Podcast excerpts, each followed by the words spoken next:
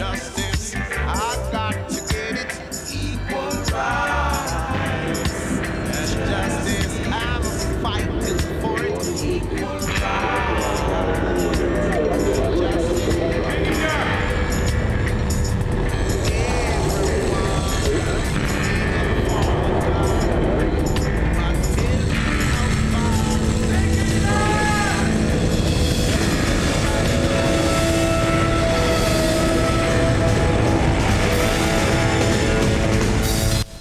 This is hell. Manufacturing dissent since 1996. This is hell, and what today's guest will be sharing with the class is definitely a dissenting opinion. Not that it should be. Close look at history would suggest the opinions that will be shared today should be instead the status quo. Knowing this history can give us all a better understanding of what is happening right now in Gaza Israel and the West Bank. And even if you have studied the region, there may be something very important that you missed, something called Zionist revisionism. Within that revisionism, we can find the more fascistic, if you will, leanings of the Netanyahu administration as well as previous far right Israeli governments. With this knowledge, we may even be able to better understand, to make sense of the nonsensical, twisted logic behind the ongoing destruction of Gaza and its people. As Al Jazeera reported early this morning, more than 100 Palestinians, last count I saw was 104, have been killed and some 700 others, I've seen other numbers as high as 750, wounded after Israeli troops opened fire on hundreds waiting for food aid southwest of Gaza City, health officials say, as the besieged enclave, enclave faces an unprecedented hunger crisis. The Gaza Ministry of Health said on Thursday at least 104, there's the number, people were killed and more than 750 wounded, with the Palestinian Ministry of Foreign Affairs condemning what it has called a cold blooded massacre. One witness said, We went to get flour, the Israeli army shot at us, there are many martyrs on the ground, and until this moment, we are withdrawing them. There is no first aid. Reporting from the scene, Al Jazeera's Ismail Al Ghul said that after opening fire, Israeli tanks advanced and ran over many of the dead and injured bodies. Al Ghul reports it is a massacre on top of the starvation threatening citizens in Gaza. After we discuss that madness, and apologies for anybody who is offended by me calling that madness, is a in a belated obit. We will take a look at the history of the late Henry Kissinger, a past that, when reconsidered, reveals a career full of diplomatic blunders that led to events like the 1979 Iranian hostage crisis, the rise of Islamic ex- extremism, and made China a global power, challenging the U.S. on the world stage. In a few minutes, returning to This Is Hell will be Infernal Triangle columnist at the American Prospect, historian Rick Perlstein, who recently posted the articles The Neglected History of the State of Israel, the revisionist faction of Zionism that ended up triumphing, adhered to literal fascist doctrines and traditions. We'll also be discussing his article he just posted. Kissinger revealed the former Secretary of State is responsible for virtually every American geopolitical disaster of the past half century.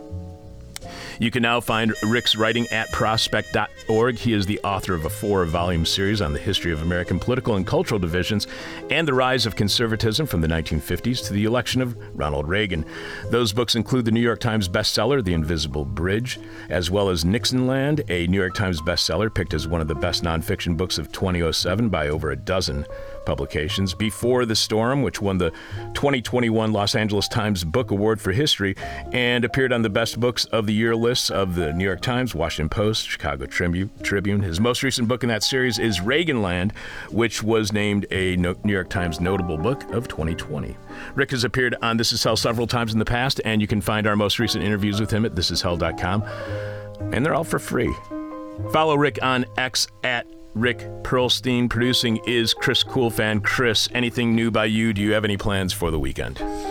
Uh, you know, um, when I get into something, I put my heart and soul into it. Sometimes a little too much. Uh, maybe I don't know if that's good or bad. But uh, right now, I'm just rocking with Bring Chicago Home. Uh, might hit if there's any Palestine rallies, I might hit those up maybe this weekend. Uh, but I did have an interesting experience with a with a a person who I was I was going door to door, and it was this Eastern European person who was just like, "You progressives want to convert my grandchildren into being gay at school, and, and and chopping off their penises, whatever. I don't want my kids being transgender." And I like to flip it around, saying, because I know he's like a very religious right wing, so I was just like, "You support personal freedoms. You don't want to be converted to Catholicism, become a Muslim or Jewish, whatever." Because he was Orthodox, an Orthodox Christian, and he was just like, "No, I believe in my freedom of religion." Da da da. So you want the government to tell people who to fall in love with, who to make love to, or what gender they should be. I mean, if you, if you believe in personal freedom, you would be staunchly behind that. I mean, I am because I believe in personal freedom. How about you? And I, I don't, I didn't flip out on him. I just had a shit-eating grin on my face, and he just looks at me and he was just like, "There's a lot for me to think about. I don't know. I so hopefully maybe I changed it for the better. I don't know if I did or didn't, but you know, uh, that conversation kind of stuck with me throughout the weekend. So I bet. I bet that would stick with me for a while as well. I gotta turn up my headphones just a tiny bit. There you go. So, uh, Rick, do you have any plans for the weekend? Buying carpeting. Really? Yeah. Wall to wall? Wall, to wall carpeting. Is I mean, I'm not buying a rug. the price is right. Yes, wall to wall carpeting. Well, that sounds like fun. Coffee colors, hopefully. Really? Or will you be going to many stores? Is this going to be a tour of the Chicago suburbs? No, we'll probably just hit um, what used to be called Taboni. Oh, Thiboney, whatever it was called. Yeah, yeah. I love that place over by Philadelphia Church, which is at the beginning of uh, Henry, Portrait of a Serial Killer. Uh, from, uh, New Philadelphia Church was in that. I got absolutely nothing going on this weekend, and I cannot wait to start doing absolutely nothing. Exactly. I know I will end up spending some time working on the show, probably having an anxiety attack about the show and working several hours on the show. But other than that, Got that stuff too. yeah. So far more important than me ruining my own weekend by unnecessarily worrying about the show. Chris, please remind us what is this week's question from hell from our listening audience, which was written by a listener by the name of Rick P. And tell us how our listeners are answering that question in our Discord community. this week's question from hell is: Why do birds suddenly appear every time you are near? Let's. I can't hear Chris. Oh, you can't hear Chris? Uh, that, all right. Well, we'll have to work on that a little bit later. See if we can figure that out. Oh, maybe it's. I want to know. Ah, I know. All right, well let's let's just get to the interview. So the person with our favorite answer to this week's question from hell wins their choice of whatever this is how swag they want, swag they want.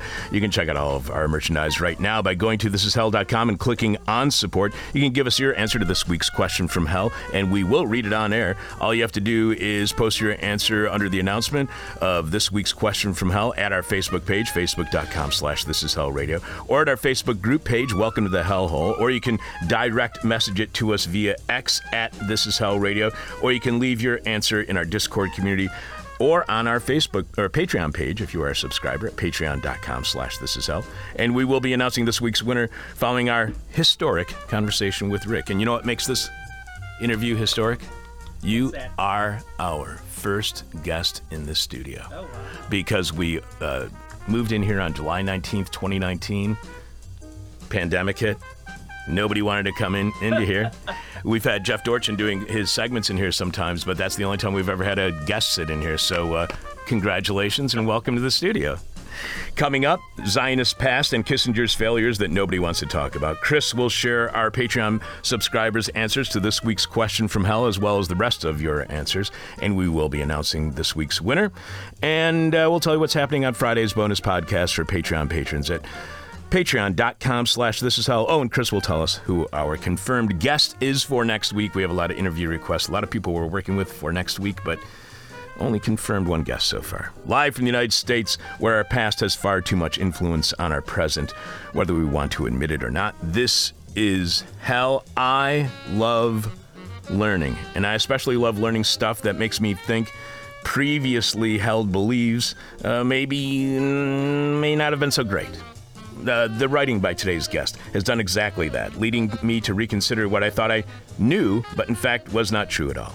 Here at This Is Hell we hope that's what will happen for you, that you can keep an open mind, consider what our guest says, and not dismiss it because of any previously held views or perspectives you may have had. I've been very purposely general and vague in the introduction of today's guest because I do not want to have to warn you with a spoiler alert because what I learned from our guest's writing that we will be discussing today and his past writing as well may just blow your mind as it did mine. Returning to This Is Hell. And Chris, can you turn down the music? Returning to This Is Hell, Infernal Triangle columnist at The Prospect, historian Rick Perlstein recently posted the articles The Neglected History of the State of Israel and Kissinger Revealed. Let's start with your new column. So you write that you are no expert on Israel and politics, uh, their history and politics. You ask that I get any if I get anything wrong here or if you disagree, I want to hear from you at infernaltriangle at prospect.org org. All these essays are conversations. So, why is it called Infernal Triangle, and how have those conversations been going lately, especially in light of your recent article on uh, Zionist revisionism? Uh, as I was saying earlier, Rick is uh, he's our first guest we've ever had in our studio, and apparently our studio is not equipped to have a guest in the studio. So we've moved Rick over to the producer's booth. Rick, you were giving us some case studies. You were mentioning uh, Mr. Friedman over the New York Times. Uh, so what are the case studies that you were referencing? Oh, I'm just moving so I can see you. Yeah. Oh, hey, how are you? I'm in the control room. Um, you know, every time since Jimmy Carter, Smooth segue. the Democrats, yes, you know, always you know put up these um, presidential candidates who promise that they're going to be super bipartisan, right? Right.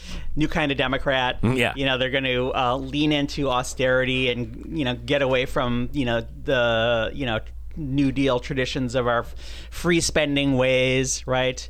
And every time when one of these guys loses, the pundits say, "Oh, well, it's because you know they're still stuck in their free spending liberal ways, right?" And then they, you know, like they nominate, you know, Michael Dukakis, who says that this, you know, this, this, this, his, his, his, um, his slogan was "better jobs at better wages," and and that he was a, he was uh, going to be about competence and not ideology.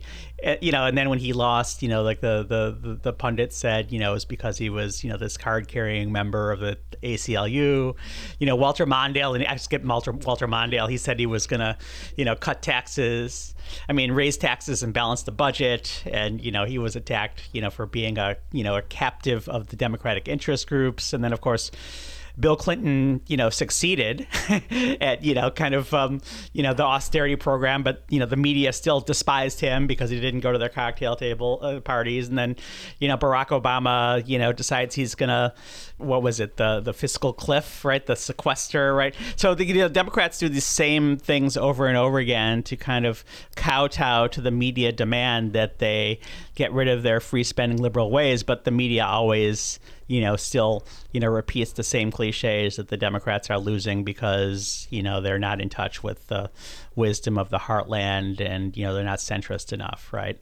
So, you know, meanwhile, the Republicans are becoming more and more extreme and more and more authoritarian. But because the genre conventions of you know elite journalism have to kind of grant equal responsibility of the Democrats and the Republicans uh, for you know the ruin of the country, um, basically it's it's a it's a form of bias towards the Republicans, right? It's like one side is you know more willing to lie, cheat, and steal, right? And the other side behaves like Boy Scouts, and you have to cheat treat the side that you know lies, cheats, and steals, you know, uh, as equally responsible uh, for the morass as the Boy Scouts. you know, you're basically, you know, giving, you know, I, I, call it the booster seat. It's like the Republicans get to kind of sit in a booster seat like a kid, you know, at the at, the restaurant, right? Can like see eye to eye with the grown-ups. So, you know, when you look at these three things as kind of an interlocking system, you kind of have a skeleton key for understanding, you know, what what America has turned into, and that's what my most recent book is is called that I'm working on, and it's called the Infernal Triangle. And the subtitle, which is you know completely driving me crazy because you can you know see my vaulting ambition is how America got this way. you know, so I want to explain all of it. So you know, when I approached uh, Dave Dayen at the um, prospect about possibly right. you know doing a regular a, some regular writing just to kind of um, you know keep my hand in and you know have a regular you know revenue stream. Mm-hmm. Um, uh, you know that that was the, the, that was the theme I choose, and and, and uh, pretty much except for the um, except for the last two, the the the um, the Kissinger one last week and the Israel one before that, uh, they've been focusing mostly on the media. Yeah, they've been really good. You've uh, there's a couple. There was a two part series that you did about the media that was really good right at the beginning. You you've been mentioning both sidism. You write that uh, Isaac Klotner, I guess is his name, or Chotiner, Chotiner, yeah. Chotiner of the New Yorker is the He's greatest. a nephew of uh, Murray Chotiner, the uh, Nixon dirty trickster from the 50s. Oh no, kidding! Yeah. I was wondering where I saw that last name before. So uh, you say that uh, he's the greatest interviewer alive. You commended him for his straightforward, informational interviews, and as you write, especially these past few months, in which uh, Chotiner has been meth- methodically flushing out all too shrouded facts of the inhumanity on the ground in Israel and Palestine from all sides. So there's all sides as opposed from both sides. But we're you know we're told that this both sideism, you know, uh, you, you there's the criticism that was made against President uh, Trump's initial August 25th, 2017 response to the violent and deadly protests in Charlottesville, Virginia, where he said you also had people that were very fine on both sides. Uh, Biden attacks him on that and his uh, when he announces his presidential run in 2019. How does Chotiner and or how can anybody offer all sides, especially in a situation like Gaza, and avoid charges of both sidism? How difficult is it to give all sides without creating a false balance? That's a really interesting question. If the first thing you have to do is get rid of the idea that there are two sides, right? I mean, both sides. You know, I, I, you know, it's like I'm, I'm such a University of Chicago guy, right? It's like I'm such a theorist. You know, I write, you know, very accessible stuff for the public, but at heart, you know, I'm always, you know, kind of getting at the conceptual categories behind the conceptual categories, right? And you know, if I if I you know have been more successful than some people at seeing stuff, it's just because I'm always being you know kind of ruthlessly critical about the categories, the terms we use, and you know, I mean, you have to realize uh, both sides is a metaphor, right? I mean, it's not there's not like two sides to every question. There are millions of sides to every question, or there are as many sides to every question as we decide to frame there being sides of every question, right? So you know within the American context, since we have two political parties, you know, this ready, kind of uh, metaphor that, you know, like there's a Democratic side and a Republican side. Uh, you know, first of all, um, you know, there are many Republican sides and there are many Democratic sides, and there are sides that are neither Democratic nor Republican, right? But the the both sides metaphor in American politics is atrocious because it always presumes you know a symmetry, a polarity. You know, think of a barbell, right? And you know, whenever someone says, you know, the problem with America is polarization, right? Um, immediately, you know, they're just int- introducing like a profound distortion, you know, sometimes even a lie into the discourse, right? Because the Democratic Party, you know, for all its faults, is, you know, a pretty pluralist, diverse political party. It has, you know, leftists, it has centrists, uh, it has empiricists, right? I mean, like the biggest, you know, uh, tendency of Democratic office holders is to say, let's look at a problem in a, you know, in a technical way and solve it, right? It's it's a pretty anti-ideological political party. It's one of the least political. I say it's in the book. I say it's one of the least partisan political parties in, in in the world, right? Whereas the Republican Party is ruthlessly ideological. You know, it's Leninist, and it's you know the way that it kind of sees you know these kind of 50 year goals like you know getting something get, getting rid of something like roe versus wade or the administrative state you know stuff that's been going on for generations and generations. It has a dynamic which tends towards ever greater authoritarianism because there's always a purity test right? I mean they have phrases like republicans in names name only. Before that they were called squishes. So you know everything within the political culture of the republican party you know is a dynamic that turns it in a more authoritarian direction. So immediately this idea that the Democratic and the Republican parties represent two poles of a phenomenon is just a terrible metaphor. It's not a picture of reality, right? So, you know, uh, half the time, you know, when you listen to kind of, you know, national public radio news, when they say, um, you know, Congress is the problem, they mean Republicans are the problem people recognize this, right? People see it when I describe it and they say, wow, that more readily matches the world as I see it. You know, the first column was called You're Entering the Infernal Triangle. and it just exploded. It got like you know eight thousand shares, you know, on the internet. And you know, one of the things I did in that column was, you know, I explained, you know, this idea of, you know, kind of the booster chair, right? I gave examples going back to the 1960s of the presumption that the Republican Party is going to become a centrist political party because there's this idea that, you know, the normal ground state of America is kind of, you know, this, you know, centrist united country, even though you know America is much more violent and strange and vicious, and that kind of uh, vision, you know, allows us to understand, right? Um, so you know, if you want to know, you know, why we're on the verge of you know fascism and dictatorship in America, you know, the fact that people just do not have an accurate picture of reality as delivered by the media they consume every day is just a huge part of the story.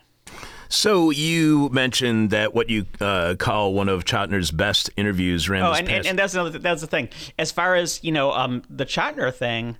I mean, sometimes you know uh, a metaphor of you know both sides actually kind of makes sense, right? So I mean, there are two sides, you know, in in in, in the, the conflict in Gaza, and you know, and and and uh, Israel. I mean, there's there's Hamas and there's you know the IDF, the Israeli Defense Forces, and you know what I wanted to just point out, you know, when I was talking about you know Chotiner's portrait of what's going on in Israel in his interviews is, you know, I just linked to a great. Um, um, interview he did with a, a UN investigator who points out that Hamas did use rapes as a weapon of war, you know, in their in their atrocities on October seventh.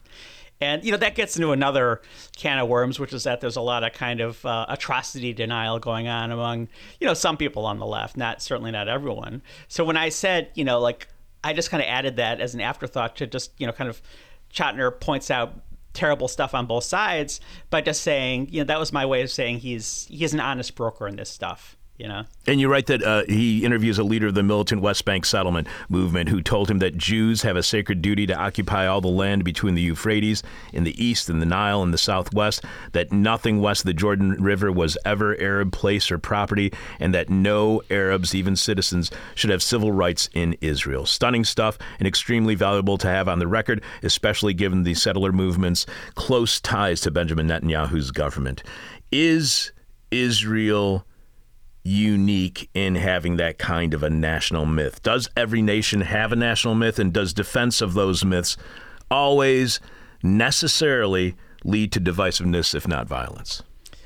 I uh, wrote about a certain political tradition in Israel called revisionist Zionism.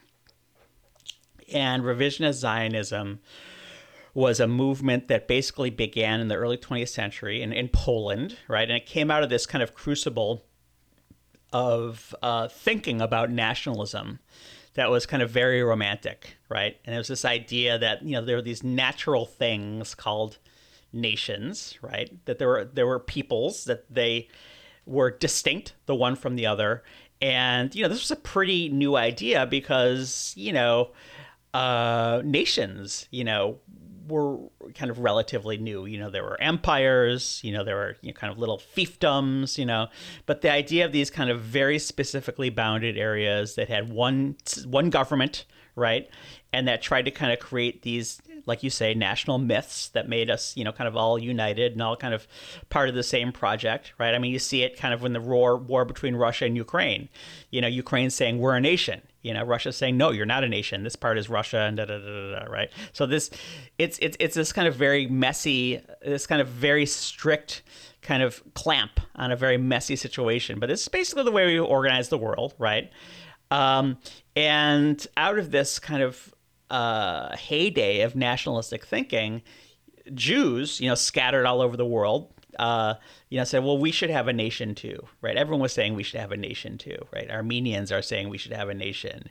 You know, Kurds are saying we should have a nation. You know, even like, you know, Italy. I mean, it's really shocking how late in the game, you know, a real Italian nation state that covered up the whole boot, you know, um, you know, became a viable idea. You know, I spent some time in Rome last year and basically the the reason you know the the, the the the first king of the nation state of Italy made Rome the capital was basically a, a, deal to get them to say we're part of Italy, right? So I mean, all this stuff is kind of was you know very contingent, right? And you know, the people who were saying the Jews need a nation state uh, were a very fractious bunch, right? And basically, by the 1920s, they fell into two factions, and one of the factions, the labor Zionists, were actually you know came from this kind of left socialist tradition. A lot of them were secular, and uh, their rivals were these people called the revisionists, and they uh, basically the labor Zionists, you know, which is super weird, you know, saw themselves part of this this kind of global proletarian movement, which is kind of surreal because it was also a nationalist movement, super complicated and strange.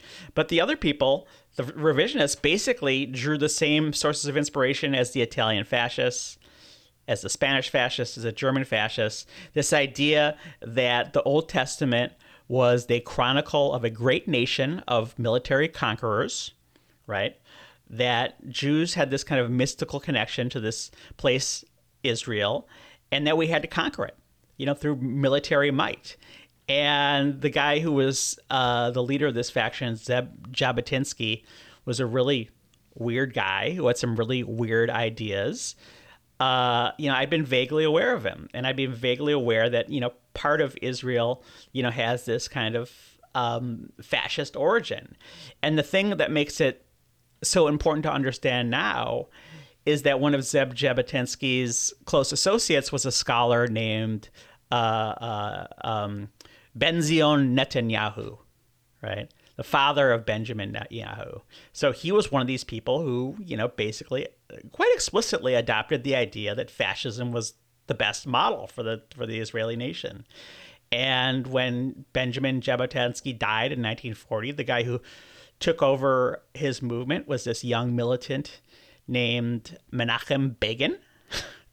who you know is familiar to us because he became the prime minister and he actually signed a peace deal with Egypt. So he's kind of seen as a peacemaker. But you know, you really have to know a, you know, a lot of Israeli history to know that he was actually also a terrorist. You know, he was the head of an underground terrorist ar- army when when Israel was on under uh, English occupation, right, in the 1930s and the 1940s. And in 1946, his group, the Irgun, blew up the hotel that was the headquarters of um, the British mandate in Palestine and killed 90 civilians, right? So I mean, you know, I think a lot of a lot of Palestinians probably feel pretty gaslit, you know, when their national aspirations are thwarted by people saying, "Well, you guys have too many terrorists," right? So this guy Menachem Begin, one of the reason reasons England said we, we've had enough of this by 1948 was, you know, the harassment and terrorism of this group, the Irgun. And then Israel has its War of Independence in 1948, and uh, Begin is a military leader, and you know his troops in a place called Deir Yassin committed a massacre. You know, killed probably hundred people, razed the village. And if you have the article in front of you, you can see the the, the radio broadcast that he, he he he said praising that massacre. Right. So you know this is part of Israel's heritage. You know, in the same way as I point out in the piece that you know the Tulsa race massacre of 1921 is part of America's heritage, right? Where you had this kind of prosperous uh, black neighborhood in Tulsa, Oklahoma, called Black Wall Street, and you know uh, a black guy steps on the toe of a white woman in an elevator, and you know he's lynched, and they razed that neighborhood. You know, hundreds of people died. The town fathers literally, you know, um, had airplanes fly over the neighborhood with with with with with you know like gasoline bombs you know to set this massive fire and you know this part of american history was repressed you know just like that part of israel history was repressed and then you kind of you know fast forward 100 years later and a lot of these same energies whether it's the people who you know kind of are responsible for the tulsa race massacre or you know the revisionist tradition of um, Jabotinsky, through Benzion Netanyahu, through Menachem Begin, through Benjamin Netanyahu, you know, are in charge of their countries, right? And, you know, this is not to say that America is a fascist country, right? These are contending traditions any more than, you know, Israel is a fascist country. You know, I'm very, you know, like I'm very, I'm very, you know, I'm at pains to say, you know, my friend uh, Eitan Michaeli, who would be a great guy to have on, you know, wonderful journalist, wrote this book about Israel called 12 Tribes. And it's about Israel as it actually exists, not as a political football.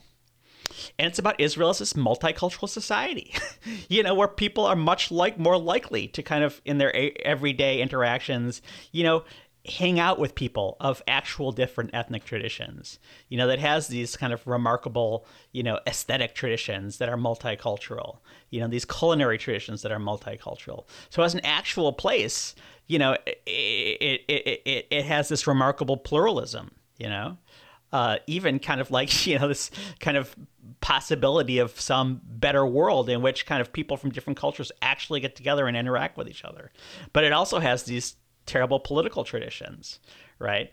And I guess that's a long way of saying that yes, every nation, you know, does have these national myths that, you know, are the things that kind of allow these diverse groups of people to kind of body forth as a unity, right?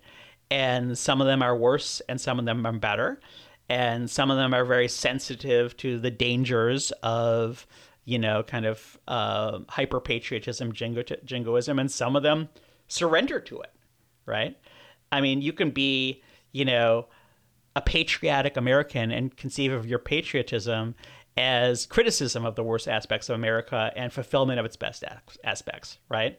Or you can be a patriot, patriotic American and say, my country, love it or leave it, you know, uh, celebrate our military glories, you know, say, you know, um, the real Americans are like this and the fake Americans are like that, and I'm to have my gun to, you know, protect myself from the fake Americans. You know, that our border has to be, you know, protected being from being overrun by invaders, you know, who are actually, you know, people like, you know, you and me, just our grandparents. So, you know, I feel like I'm, you know, back at the UFC giving a, you know, giving a yucky lecture, but, uh, you know, that's the way things are in hell. Yeah. So, uh, in in your opinion, then uh, is is the problem? All right. Let's see. I want to make sure I phrase this correctly.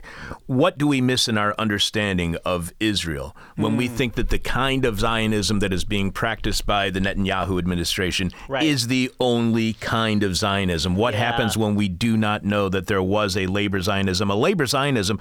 That basically was the foundation of the state of yeah, Israel. Yeah, but the labor Zionists you know, were ugly too, right? I mean, you know, the the, the original if if the original sin in America was you know slavery and decimation of the native population you know the original sin of israel was this slogan a land without a people for a people without a land right i mean if you read any good you know solid history by a great israeli historian like you know uh, someone like gershom gorenberg you know it's like some of these guys were incredibly idealistic and they just you know like thought well um, we're gonna we're gonna make such a great country that the arabs are gonna want to join it too basically.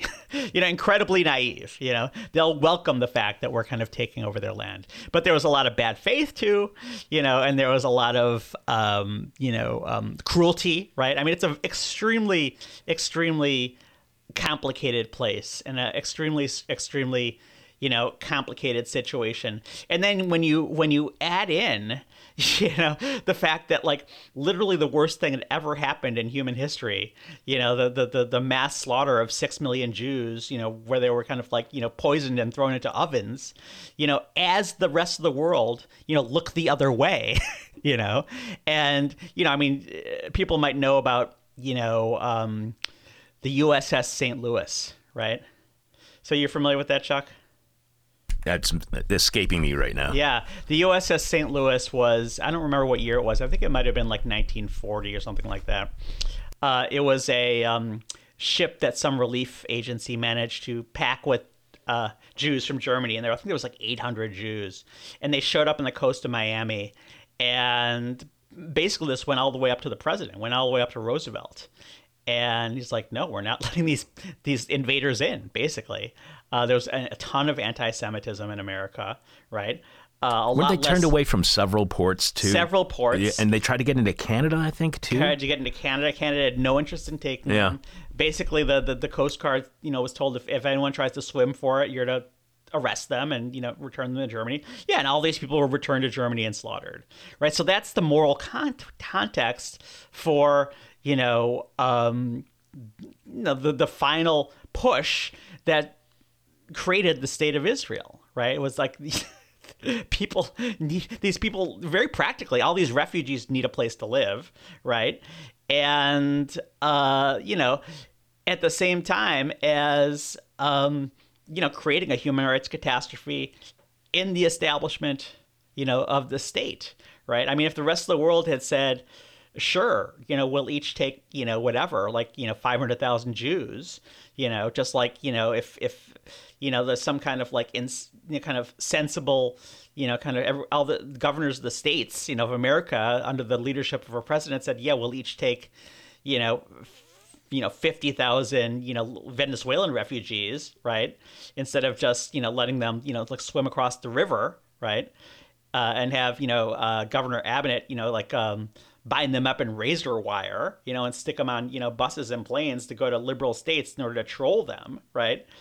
Um, you know, we, we would be talking about a, a different situation. Tragically, you know, um, the people in Israel, uh, you know, and another, you know, another part of this history is that the people who um, ended up being kind of the hegemonic uh, leaders of the state of Israel were all European Jews. And uh, there were lots of Jews who were expelled, right? And, and also very, you know, cruel and, and headlong, you know, kind of uh, ways by Arab states like, you know, the Iraq, Iran, Egypt. And they're called Haredim. You know, they're basically like non-white Jews, and they were treated as second-class citizens in Israel for decades, right?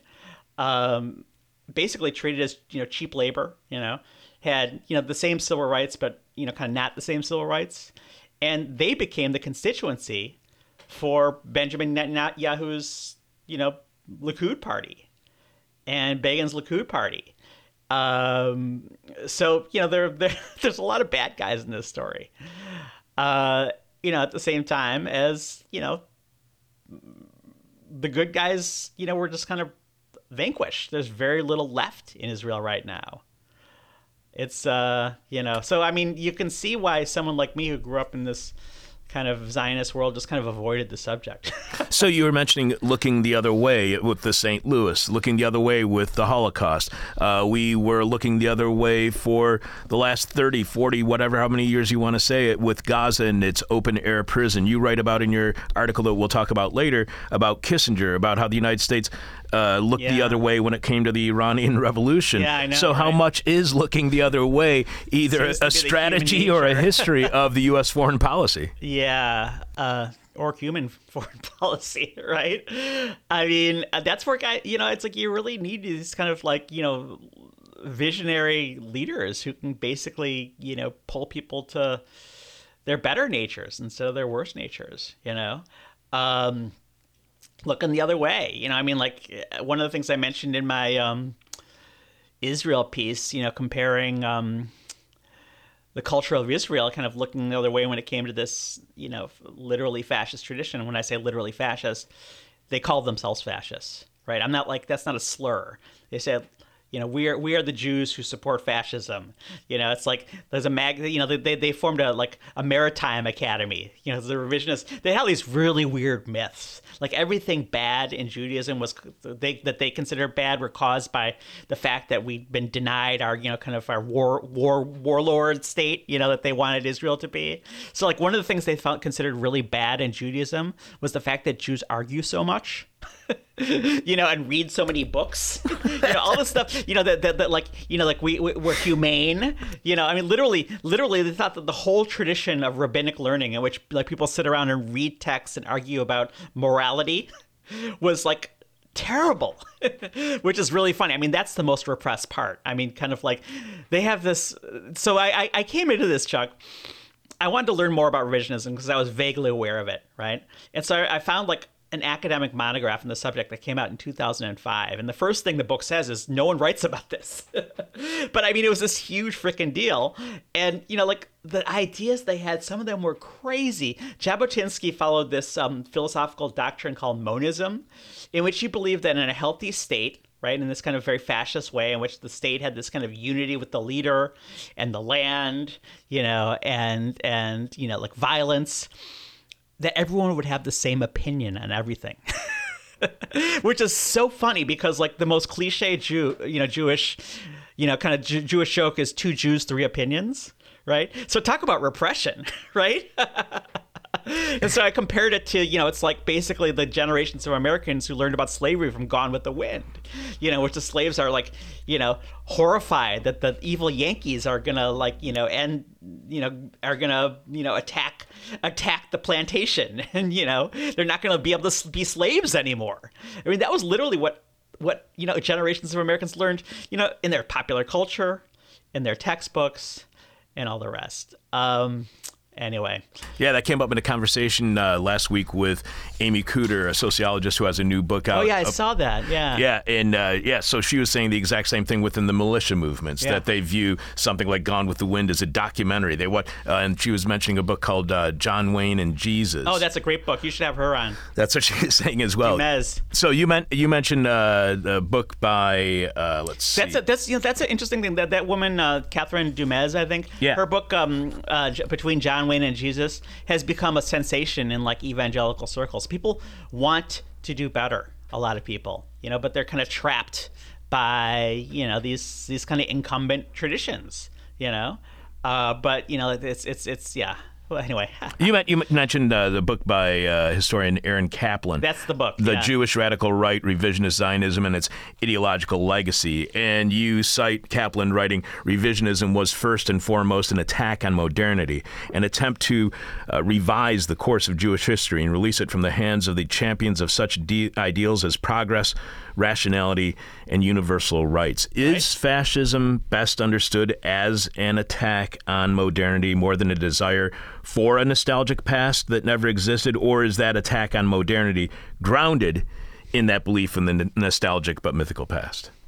Wow, man, you're you're getting to the graduate seminar level once See, again, look at Chuck. this. I know. Yeah, and I never I even got one past an undergrad degree. Yeah. It's interesting, right? I mean, if you, you know, go to Asheville, North Carolina, you know, which is this kind of like hippie Appalachian town, and you learn, you know, the, the traditions of basket weaving as practiced by slaves, right?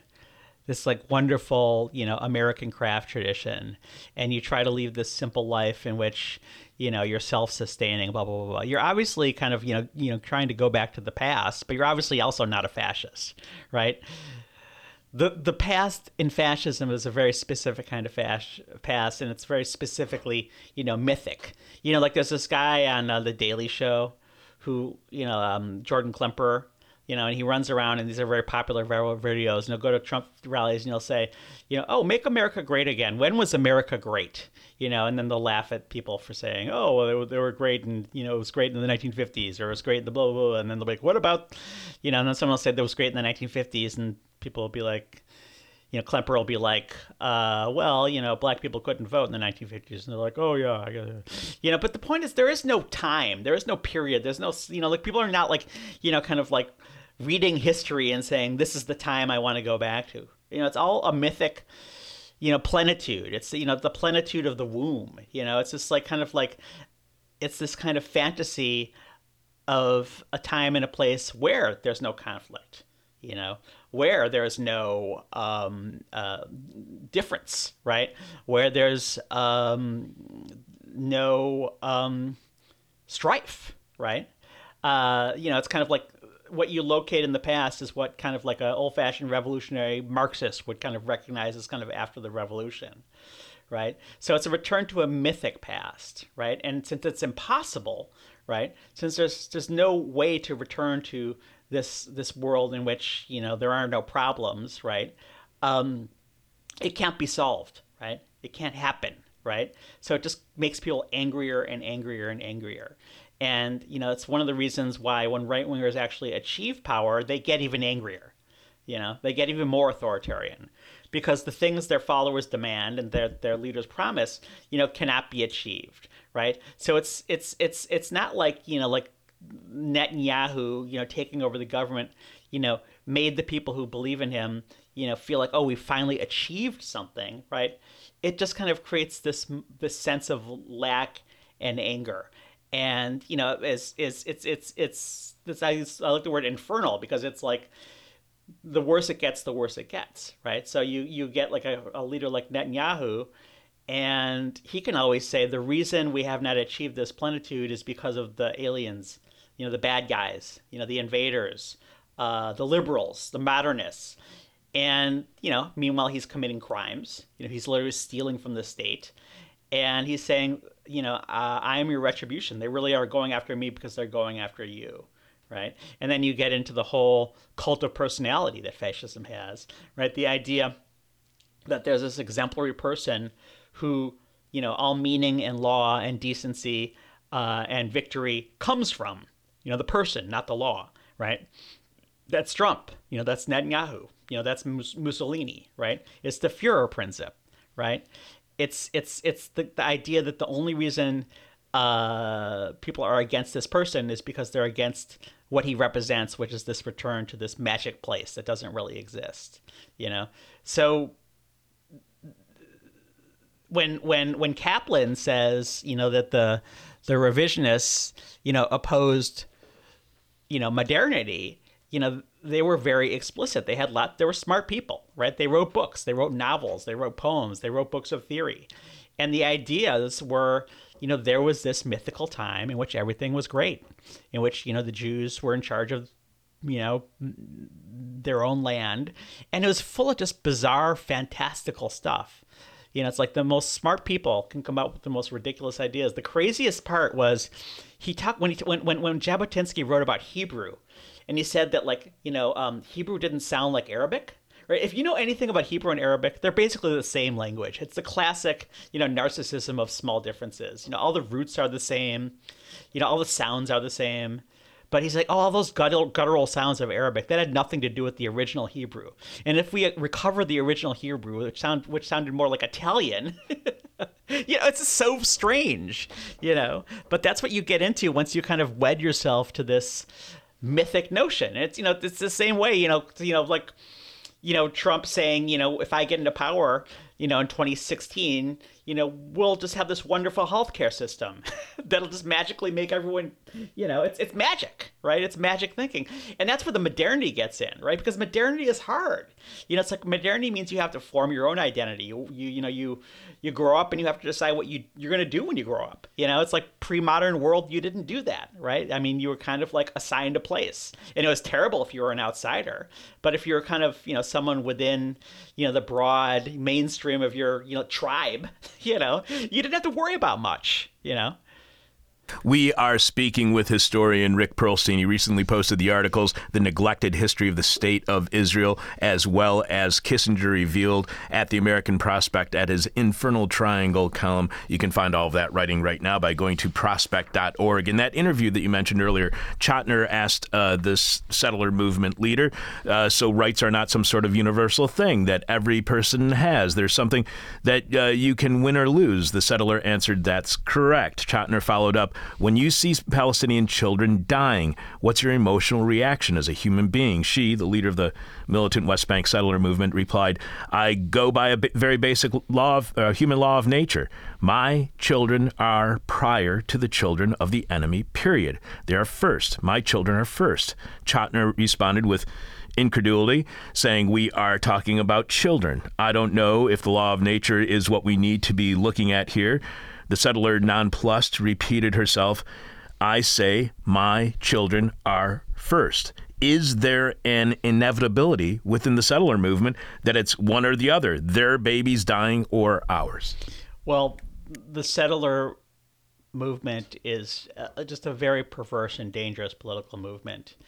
And, you know, it's it's a tragic one. Um, because this is the, the the West Bank settlements are really that's the part where kind of the, the traditional you know labor zionists who are in charge when you know Israel was attacked and won a war in six days, and suddenly ended up with all this land. And you know, basically, the international community said, you, "We don't do that anymore. You don't get to conquer land because you win a war." And Israel said, "No, we're just gonna keep this land." And there's all kinds of. There's a wonderful uh, book by my friend Gershom Gorenberg called "The Accidental Empire," right?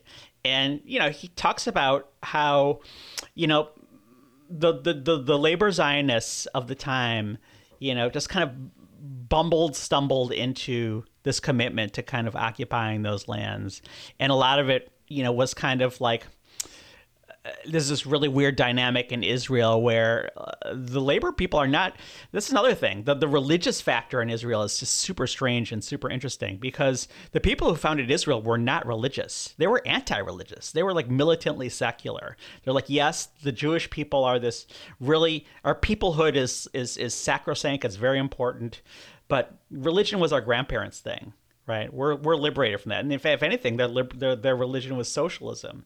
But they always had this kind of guilt, you know, that they weren't, that, that the people who were the real Jews were the religious Jews. So when the religious Jews in 1967 said, well, this is where all our forefathers, you know, our patriarchs are, the, the, the tomb of the patriarchs, you know, that was kind of seductive, you know, to these secularists, right? Uh, and then you, you, you, so you get these, you know, settlements coming in. And like I said, I'm not an expert on this. I'm probably getting a lot of it wrong, you know. I'm stumbling my way through it too. But, you know, once once, you know, Menachem Begin became the prime minister in 1977, 1976, yeah, 1977, his his passion was this revisionist idea that this belong this land belongs to us this idea of greater israel right? That like israel without this conquered military territory is this kind of like body without a limb right? And the you know one of the tragedies of that is you know menachem begin did in fact do this remarkable thing and sign a peace treaty with egypt. But uh, you know, just like a good University of Chicago guy, I'm going to rec- recommend another book. There's another, and I love seeing Chuck. He's like writing these book titles down like a maniac. Because uh, Eitan and Gershom have both been on the show before, yeah. so yeah, keep going. Yeah, and there's another guy, you know, Lawrence Wright, who's a you know great journalist, who you know the Looming Tower, and he wrote the great book on Scientology. Just a wonderful, wonderful resource. But he wrote a really good short book on the Camp David Accords in you know 1978 when you know Jimmy Carter literally can you imagine like a president like just he, he did this a bunch of times just kind of like leaving Washington for Camp David for like 2 weeks and just kind of like stopping being president and doing this one thing he he he he got Menachem Begin in in uh, from Israel and Anwar Sadat from Egypt to sit together and decide that they were going to form a peace treaty and that that's what gave Egypt back the Sinai Peninsula. But you know, basic the basic argument of the book is that this was kind of a long game strategy for for Menachem Begin to conquer the West Bank. Right? It was kind of a distraction game uh, because this was seen as you know the place where the seat of biblical you know kind of biblical Israel. So you know they conquer East Germany, uh, East East East Jerusalem, right, which had been formerly you know basically an Arab city. You know they conquer the West Bank and um, what was the question again? well, let's move on to the next one. If we skip that, we can just move on to that one. So, so how steeped in? Oh, we were talking about the. Uh, uh, uh, is is it an inevitability of it's our babies or uh, theirs? Our babies are theirs. Yeah. Well, I mean, I think that's where modernity comes in, right? And it's like, you know, it's like I really think you know, like human morality evolves, right? I mean, it's like you know, like we're not guys with like rocks and clubs, right? I mean, it's like we can see ourselves in the eyes of the other, and that makes us modern people, right? And there are less modern people and more modern people, right? uh, so you know, I mean, if you know, like one of the consequences of you know the absolute terror and horror of World War II, in which you know not only six million Jews died, but you know, I just saw, you know, I just saw, you know, um, Oppenheimer last night, you know, like the, the, the nuclear demon was unleashed on the world, was you began to see these kind of international institutions built that try to institutionalize the idea that, you know, every child deserves, you know, like the same rights, right? And, you know, um, it was uh, obviously an ideal honored in the breach, right? And people are very, you know, when people, you know, kind of spout cliches about the international liberal rules based order, it's often, you know, they often do so, you know, uh, because uh, what what what they what they you know give with the one hand they're going to take away with the other. But you know those kind of ideals were written into you know international laws and institutions.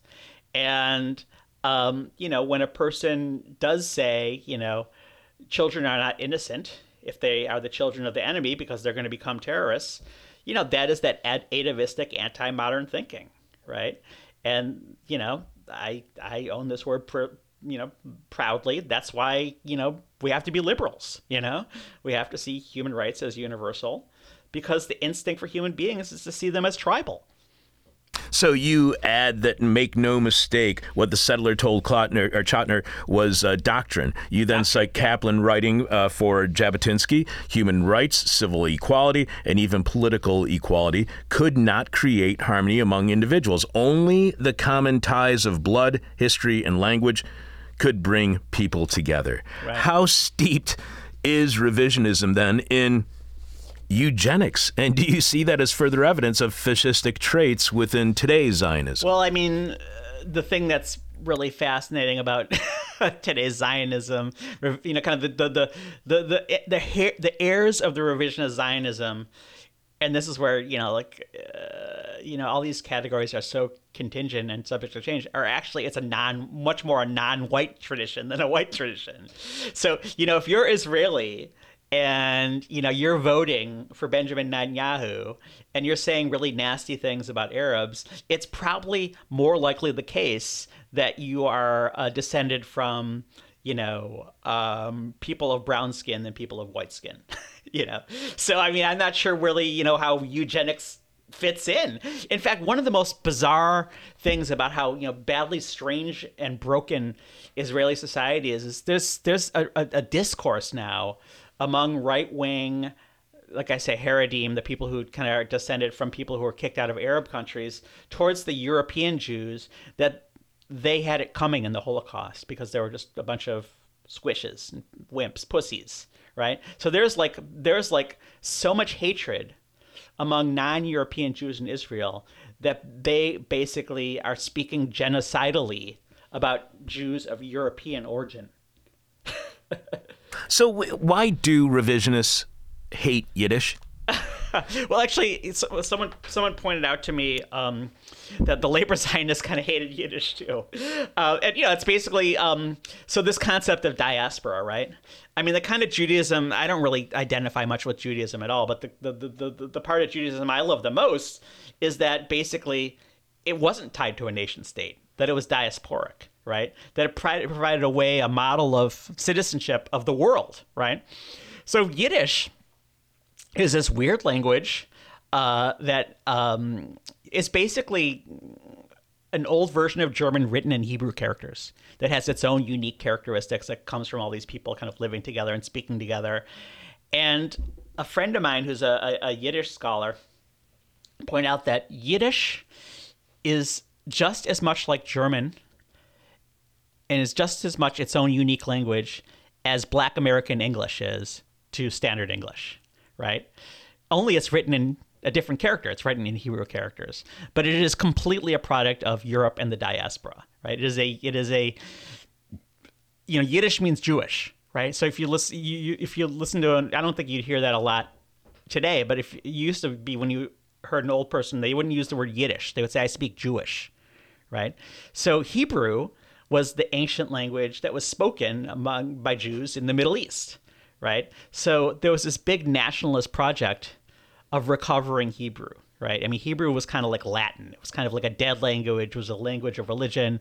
So, you know, a lot of, you know, the labor Zionists who came to Israel, you know, they basically saw restoring Hebrew as one of the most important linguistic projects. I mean, you you know this book, Imagine Communities by Benedict Anderson, right? It's about how national national cultures are created by things like literature and newspapers. So a huge part of this project, and it's pretty remarkable. I mean, it's like when you think about it, this dead language became a live language, you know, within our own lifetimes. You know, really after the, you know, kind of with with the rise of the the second wave of Zionism in the 20th century, you know, going into the statehood period of 1948, created its own literature. But you know, so Yiddish um, there's a Tom Sam Segev is another great Israeli historian. He wrote a book called The Seventh Million, and it's about kind of like how Israel thinks about the Holocaust. And there's a tradition. You know, I mentioned how you know a lot of the Haredim, non-European Jews, are contemptuous of European Jews for kind of letting the Holocaust happen. Like you know they weren't tough enough. They were you know they were rabbis. They were sitting around reading books instead of you know training with rifles, right? So you know that's present in a lot of the Zionist traditions. This sort of distrust and kind of contempt for the European uh, uh, Jewish world, which you know did not let itself survive. The Zionism that you learned about, though, when you went to school, was labor Zionism, and then what you what we're seeing in uh, with the Zionism. I think it was probably. Um, I think a lot of the kind of progressive labor aspects were pretty dead by the time I was coming up in the 70s. Oh, because because I, I, was I was just wondering if is if there's a diasporic divide between uh, maybe Jews here in the United States and the Zionism that is happening within Israel because uh, oh, the, man, one, those so complicated right I mean, that they learn one kind of Zionism here and that another one is being practiced. The relationship between Israel and its kind of American patrons, both kind of like in the kind of the the, the American state and in kind of the Jewish diaspora is trippy, and that's also surreal and weird. There's a lot of resentment for Americans and American Jews in Israel as these people who just aren't on the front lines, you know, and are just kind of writing Israel these checks, you know. But um, on the other hand, in America, the range of opinions when it comes to Israel among Jews is much narrower than it is in Israel. You know, it's like when I when I to give you an example, when I was about to publish this article and I was about to say, well, Benjamin Netanyahu has fascist roots and maybe even has you know fascist kind of qualities himself, I was like, are, are, am I going to be lynched for saying this? You know, and so I googled Benjamin Netanyahu and fascist, and every day in this left wing Israeli paper, Haaretz, there's an article about how, you know, Benjamin Netanyahu is a fascist. you know, I mean, it's like you can hear much nastier conversations about Israel in Knesset every day, you know, than you can, you know, among American Jews, where this very um, stylized, you know, kind of idealized version of Israel kind of rose up. You know, there's like, uh, you know, like there's this um, kind of folklore that like, you know, a kid goes to, you know, Zionist summer camp when I like I did. You know, it's basically it wasn't a quote unquote Zionist summer camp. It was just a Jewish summer camp run by the Jewish Community Center in Milwaukee, and you know, kind of comes up and this Israel is just kind of portrayed as very sexy, which it is, right? Very exciting and dynamic, which it is. Very kind of um, you know, kind of meaningful. You know, it's a place where there's a lot of purpose, right? It's like it's it's it it, it captures uh, a lot of the feeling of community that you know people feel like is missing in their own lives. So that's a pretty seductive thing for a lot of kids growing up in the suburbs. So families have these stories about their kids saying, "Oh, great, I'm going to Israel," and the next thing you know, they have 20 kids and are living in some West Bank town. Right? They took it seriously. You know. Um, so you know, one of the things that has been um, you know, but basically the bottom line, you know, uh, to bring it back to what's happening in Gaza now, is, right? I mean, this is kind of the full circle. You know, you see people who grew up in this world, they'll post on their Facebook page, I support Israel, right? And, you know, unfortunately, if you say I support Israel, full stop, you know, it's kind of like saying America right or wrong, you are supporting a government with fascist proclivities that is probably committing a genocide, right? Because you think of Israel in a certain way as you know much more you know kind of humane and pluralist and and and liberal you know than certainly its arab neighbors that surround it right? And uh, you're taught that this is your place and these are your people right? But unfortunately you know kind of over the fullness of time very cynical and evil people in the israeli government have been able to exploit that to get away with whatever they want Right. You, you mentioned being on uh, Amy Goodman's uh, Democracy Now! and you're waiting to go on air. And there's an activist, a peace activist, who says, uh, who states that basically this is not the Israel that they knew. This is not Israel. Israel this is, is Judaism. This is not Judaism. This is not the way in which we are supposed to act. That made me uh, think of January 6th and how so many people, like on CNN, were like, "This is not America. This is not this, America. This is not." Yeah, my article after January 6th in the New Republic it was called "This Is Us." Right. And so what is what is us? Right. Well, more than that, not That's, what is what yeah. not just what is us, but What do we miss in our understanding again of ourselves when we deny the fact that th- that January 6th wasn't America? Right. Well, this is my big theme. You know, I'm writing this book, you know, The Infernal Triangle, and like the last chapter is, you know, what do we do? You know, what do we do? That's what I'm always. What do we do? How can we? How can we?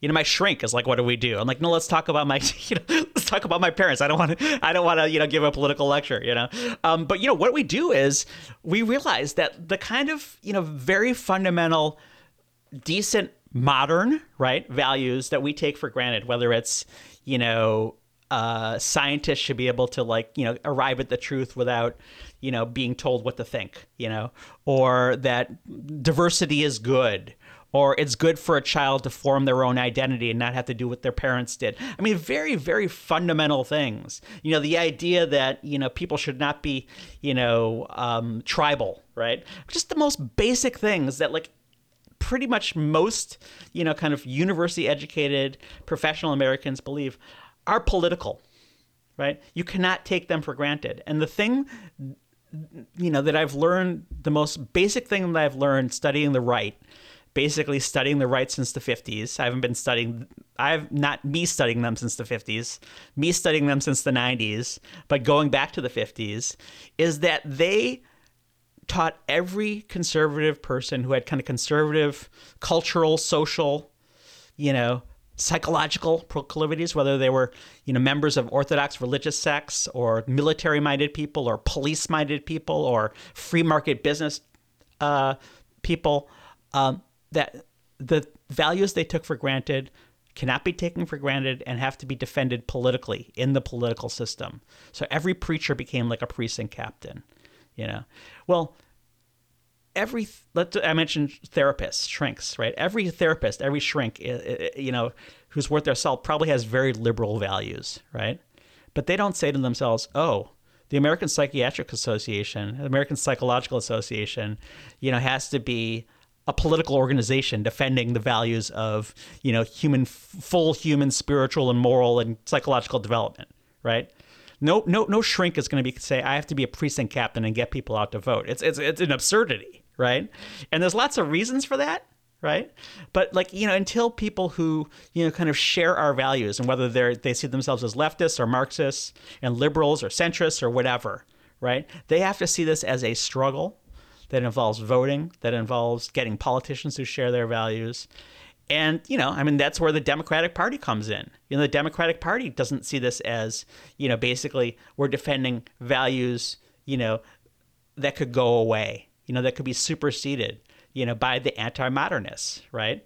They're just like, we'll just kind of solve these technical problems using expertise, right? Uh, and there is no red America and there is no blue America. And if we meet people halfway, that will make America a better place. No, probably meeting them halfway will just make it easier for them to punch you in the nose, right? so it's a paradox, right? I mean, it's like, you know, you can't tolerate intolerance right? What do you think is missed in the news coverage of the war in Gaza, of what is taking place in Gaza right now, when the consume the media consuming audience doesn't have the context of knowing about what Zionist revisionism is and how it is exists today? Yeah, I mean, like I said at the beginning, I've I've gotten. Um, I don't know. I don't remember if this is on the air or not, but it's imp- important for people to know is that I writing this stuff that you're hearing me talk about. I got an overwhelming, overwhelming barrage of of gratitude, and um, either people telling me their own stories, or people saying this this matches the world I don't uh, that I see but don't have the language to talk about.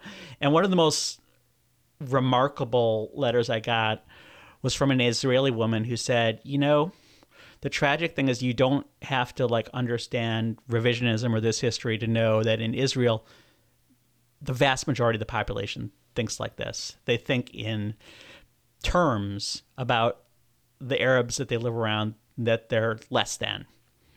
And that if you say all Arabs deserve civil rights, let alone national aspirations, uh, most people will ostracize you right that this is that this is a society that has fallen to I, I, mean if you want Chuck, I could read this letter over the air. You have it in front of you right now? I do. All right. Yes, Maybe please we should do. make that like our kind of denouement because it's a very powerful testament. And it's you know it's only one person, right? right. But I still want to get to your Kissinger writing, too. Oh, okay. Go ahead. quickly, quickly, because I want yeah, to get home. Yeah, I, know, I understand. Uh, as a, a Jewish Israeli that was born and has lived here my whole life, I can personally attest that many of this is the woman uh, Weiss. This is the the settler. Uh, Weiss's statements are not at all controversial or even noteworthy among Jewish Israelis.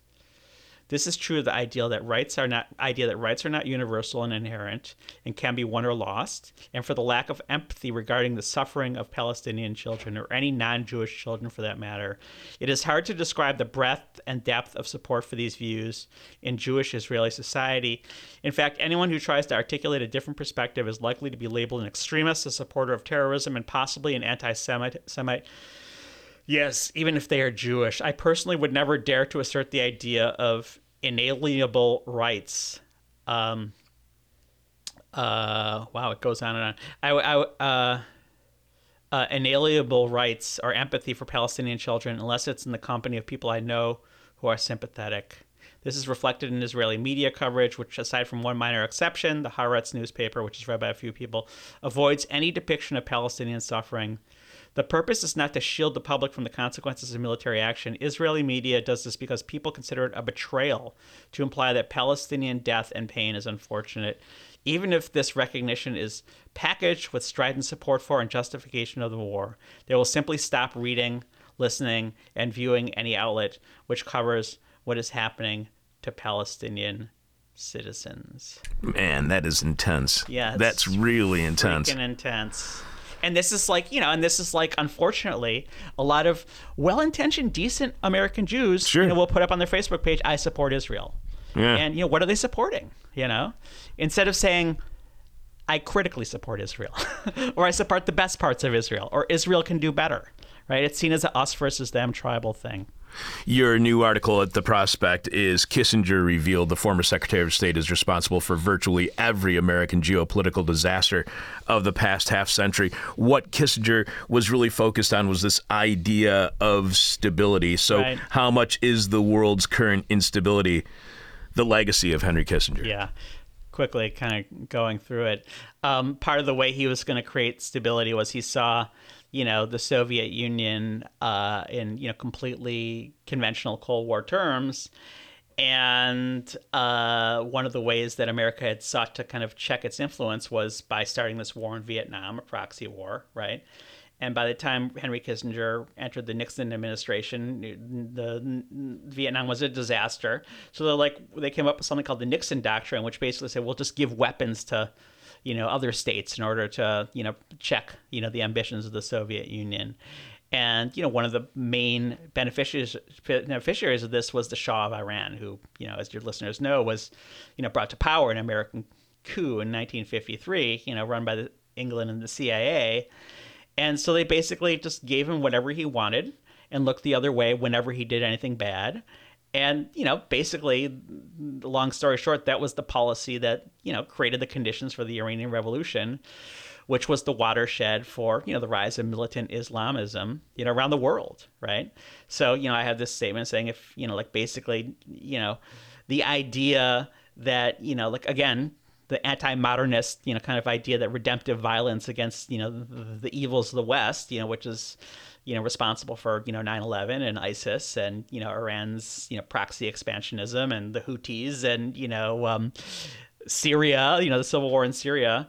You know, Henry Kissinger bears a responsibility for that for, you know, propping up evil Arab regimes and for not appreciating also that this was a force in the world you know that that that, that Islamism was just completely ignored by the security establishment, and then you know when it comes to his idea for settling the Vietnam War, the idea was basically to form warm, cordial détente-like relationships with Russia, right, Soviet Union, which involved you know nuclear arms concessions, which were great on their own terms, right, uh, and an opening to China, which in many ways was good on its own terms because before Nixon went to China, you know, basically we looked at China like we look at Iran, you know. So that was probably a step forward for world peace. But the idea was that I didn't explain this necessarily in any detail in the article, but that uh, the reason there was a there was there was a civil war in Vietnam was that China and the Soviet Union were sponsoring it to advance world communism. And if we were nice enough to China and the Soviet Union, they would put pressure on the Vietnamese, the North Vietnamese, to basically um, surrender to the United States.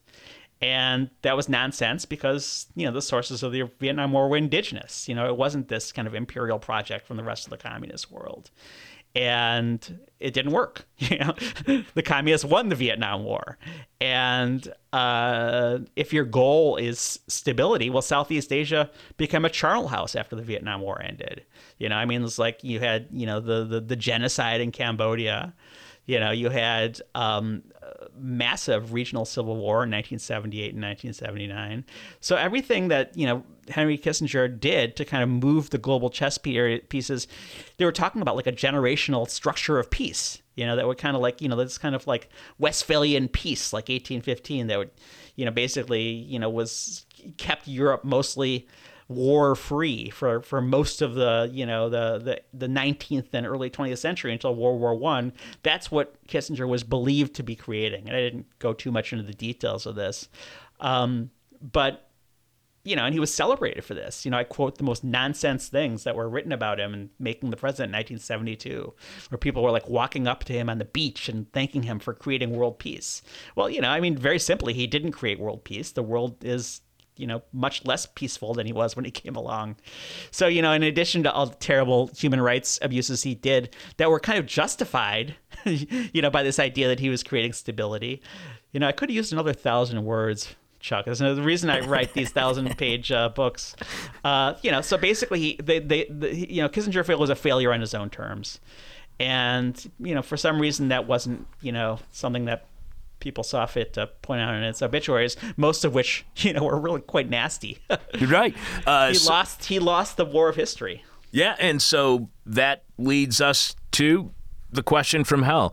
We are speaking with, with Infernal Triangle columnist at the Prospect, historian Rick Perlstein, who recently posted the articles The Neglected History of the State of Israel, as well as Kissinger Revealed. You can find all of his columns at prospect.org, and you can follow him on Twitter at Rick Perlstein. So, our final question for you, as we do with all of our guests, is the question from hell, the question we hate to ask, you may hate to answer, or our audience will hate your response. You write that it caused quite a stir when uh, Biden administration officials, Tony Blinken, Kissinger's successor as Secretary of State, and Samantha Powers, the uh, USAID administrator, feted Kissinger one in a series of 100th birthday parties. Also, Hillary Clinton, a successor Secretary of State, was uh, buddies with him. One hopes this ad- uh, this admiration from the Democratic foreign policy elite does not owe to Kissinger's remarkable inability to cause the deaths of millions without any visible remorse, statecraft being an ugly business and all. But really, beyond that, that's just not all that much there to grab onto. Uh, Kissinger was terrible, and at his funeral, they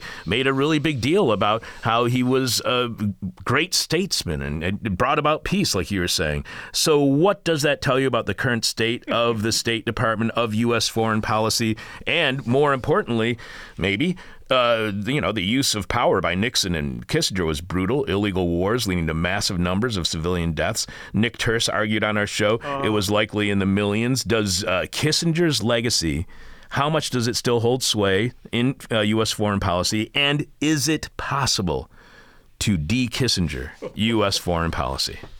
Oh man, that is the hardest of all your hard questions. it's like I can imagine an America that has, you know, kind of like, you know, it's it's really kind of a, a tough road to hoe, and it's a generational project that has, you know, much more humane domestic policies. You know, uh, it's very hard for me to imagine um, America to kind of climb down from its kind of quasi imperial, you know, uh, role. Uh, so um, you know, I believe that children are our future. uh, and uh, you know, if we um, survive, uh, you know, like uh, sinking into the sea, you know, uh, maybe we can kind of uh, create some kind of just and progressive international order. But uh, it'll take minds much uh, wiser than mine to achieve it.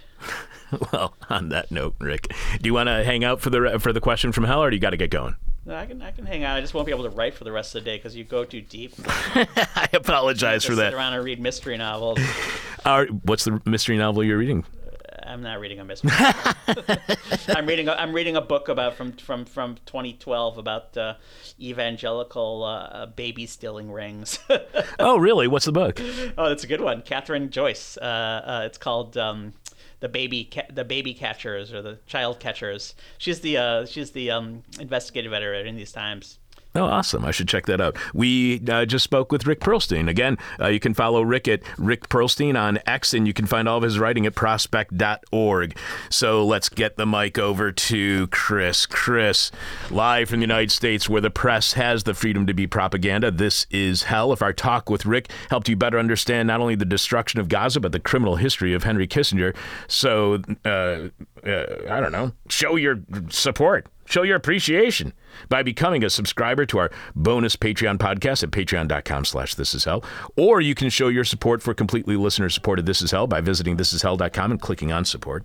On Patreon this week, I have finally realized that I am definitely an abolitionist, but there's a difficulty there. There are plenty of practices, systems, and institutions I would like to throw on the trash heap and into the dustbin of history. But, you know, there's always consequences. The problem with all this stuff is consequences. Actions cause consequences. And unlike the U.S. government, its foreign policy, or Silicon Valley and its creations it launches on the world and the actions of capitalists everywhere, I believe consequences do matter and that I should be held accountable for my actions. The irresponsibility with which so much of our cruel world has been foisted upon us without any consideration of its impact is incredible, as in it is hard to believe what has been done to us all in the world of word of profit, and so few have been held to answer for the disasters, often deadly disasters they have caused, disasters from which they have benefited, while others who are invisible and out of sight and out of mind are suddenly somebody else is reaping in the riches at their expense. So, I'm going to talk about abolitionism, my issues with abolitionism, what I want to have abolished, in there. It's on Patreon tomorrow. Also on Patreon last week, we uh, asked Patreon patrons that after they listened to last week's 2004 talk with Yuri Avnery to tell us if the following week, this week, they wanted to hear another interview we did with Yuri two years later in 2006. The reason we asked is because when Yuri was on the show, we were told that uh, while he has a great English vocabulary, a better vocabulary than I do, he does have a very strong and heavy accent. However, back in the day, not one person cared, as the content of what Yuri had to say was so engaging that his accent did not matter to them. So we asked Patreon patrons, do you want to hear back to back conversations with Yuri? And they told us Tom H said yes, more Yuri. John with no H said absolutely more Yuri. Past guest uh, Paolo Sorbelos said more Yuri and a better pronunciation of his name. Uh, Public Universal uh, Comrade also told us yes, please, to more Yuri. So, on the advice of Patreon patrons, we will be playing our July 29th, 2006 talk with Yuri Avnery. And as I explained last week, he's a former Israeli soldier, Knesset member, and leading Israeli police activist who spoke with us a couple of times from uh, Israel. He fought in the 1948 Arab Israeli War with the Irgun paramilitary group alongside former Israeli General and Prime Minister Ariel Sharon and the other people that we mentioned earlier today, Menachem Begin as well. Yuri boldly stated in our conversation that the group he participated in, Irgun, was in fact a terrorist group. He actually served twice in the Knesset from 65 to 73 and 77 to 81. He also then formed the uh, Israeli peace movement called Gush Shalom. But the only way you can hear a second conversation with Yuri, as well as my desire to be an abolitionist and what I want to abolish, is by subscribing at patreon.com slash this is hell. So, Chris, what is this week's question from hell, and how have our Patreon patrons responded, and any other of the social media platforms where we still have some answers lingering? Uh, question from hell is Why do birds suddenly appear every time you are near? Thanks to listener Rick P for that suggestion of a question from hell. well, we got some answers on Discord. Okay. And uh, let's see here. Spacey wrote, They're deeply narcissistic. Okay. And uh, Kim G answered with, They are trying to pluck out the earthworm now burrowed in my head. Sarah wrote, Probably because of the birdseed I threw everywhere. Okay. Cam wrote, I don't know, but the crows, crows, crows just won't ever leave me be. Verily, warily, scarily, airily, crows are so crappy.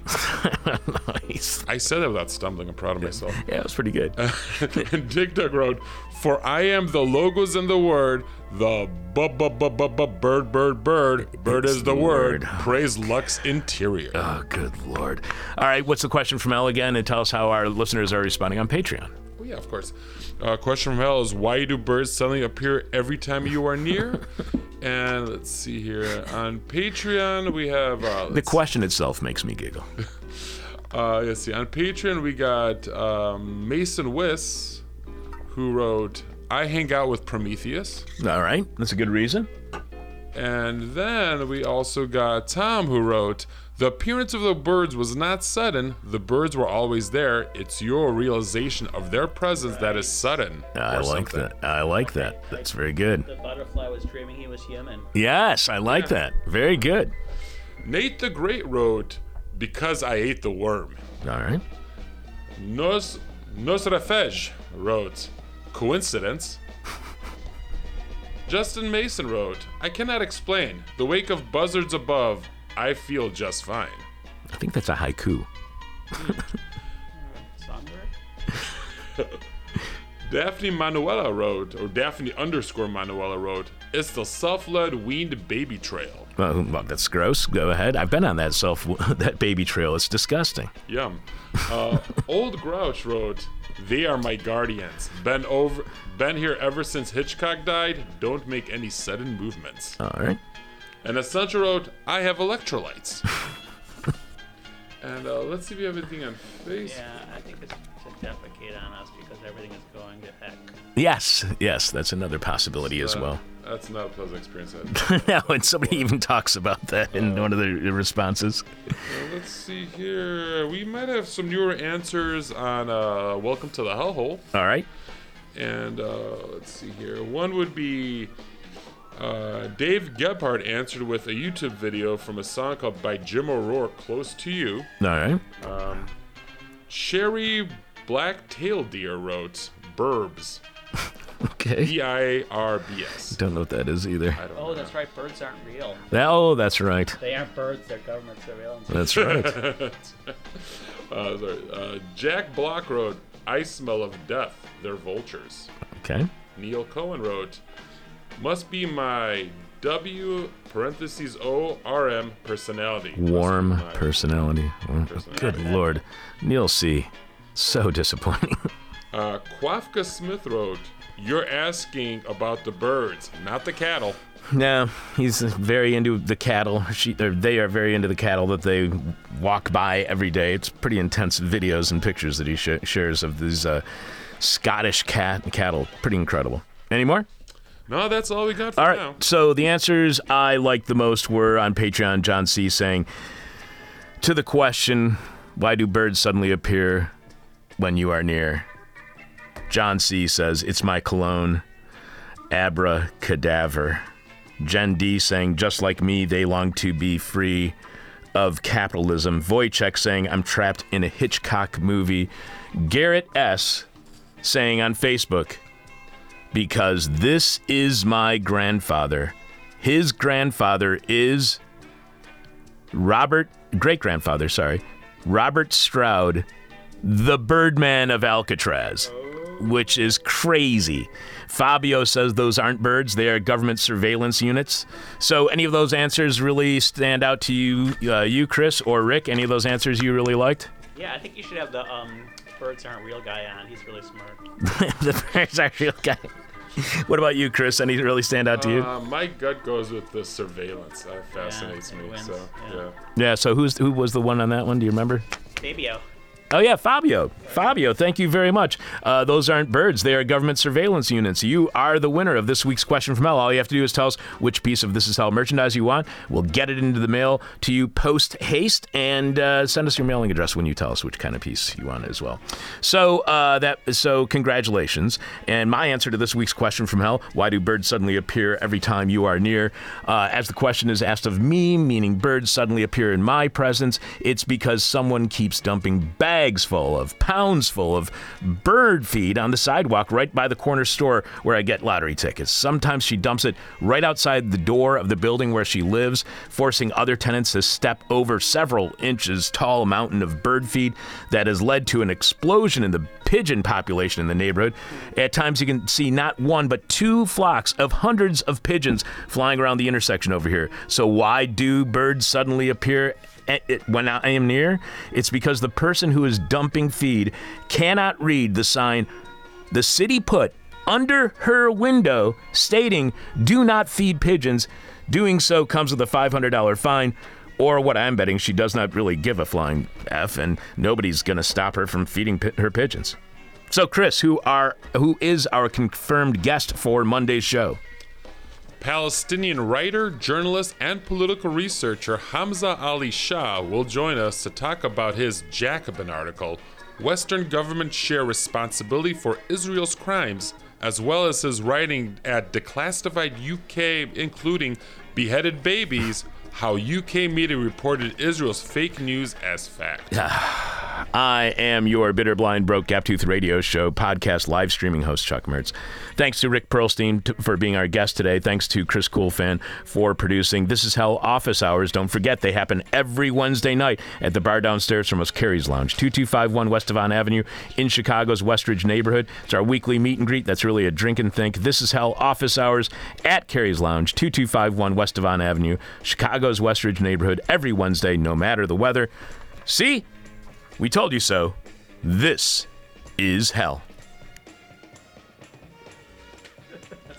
My demon is on my butt. Ah. My demon talks to me in profanity like a sailor.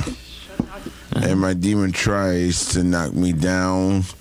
And my demon tries to put me on a hell ride. Thank you for listening to This Is Hell. For more interview hell and to support the show, visit thisishell.com.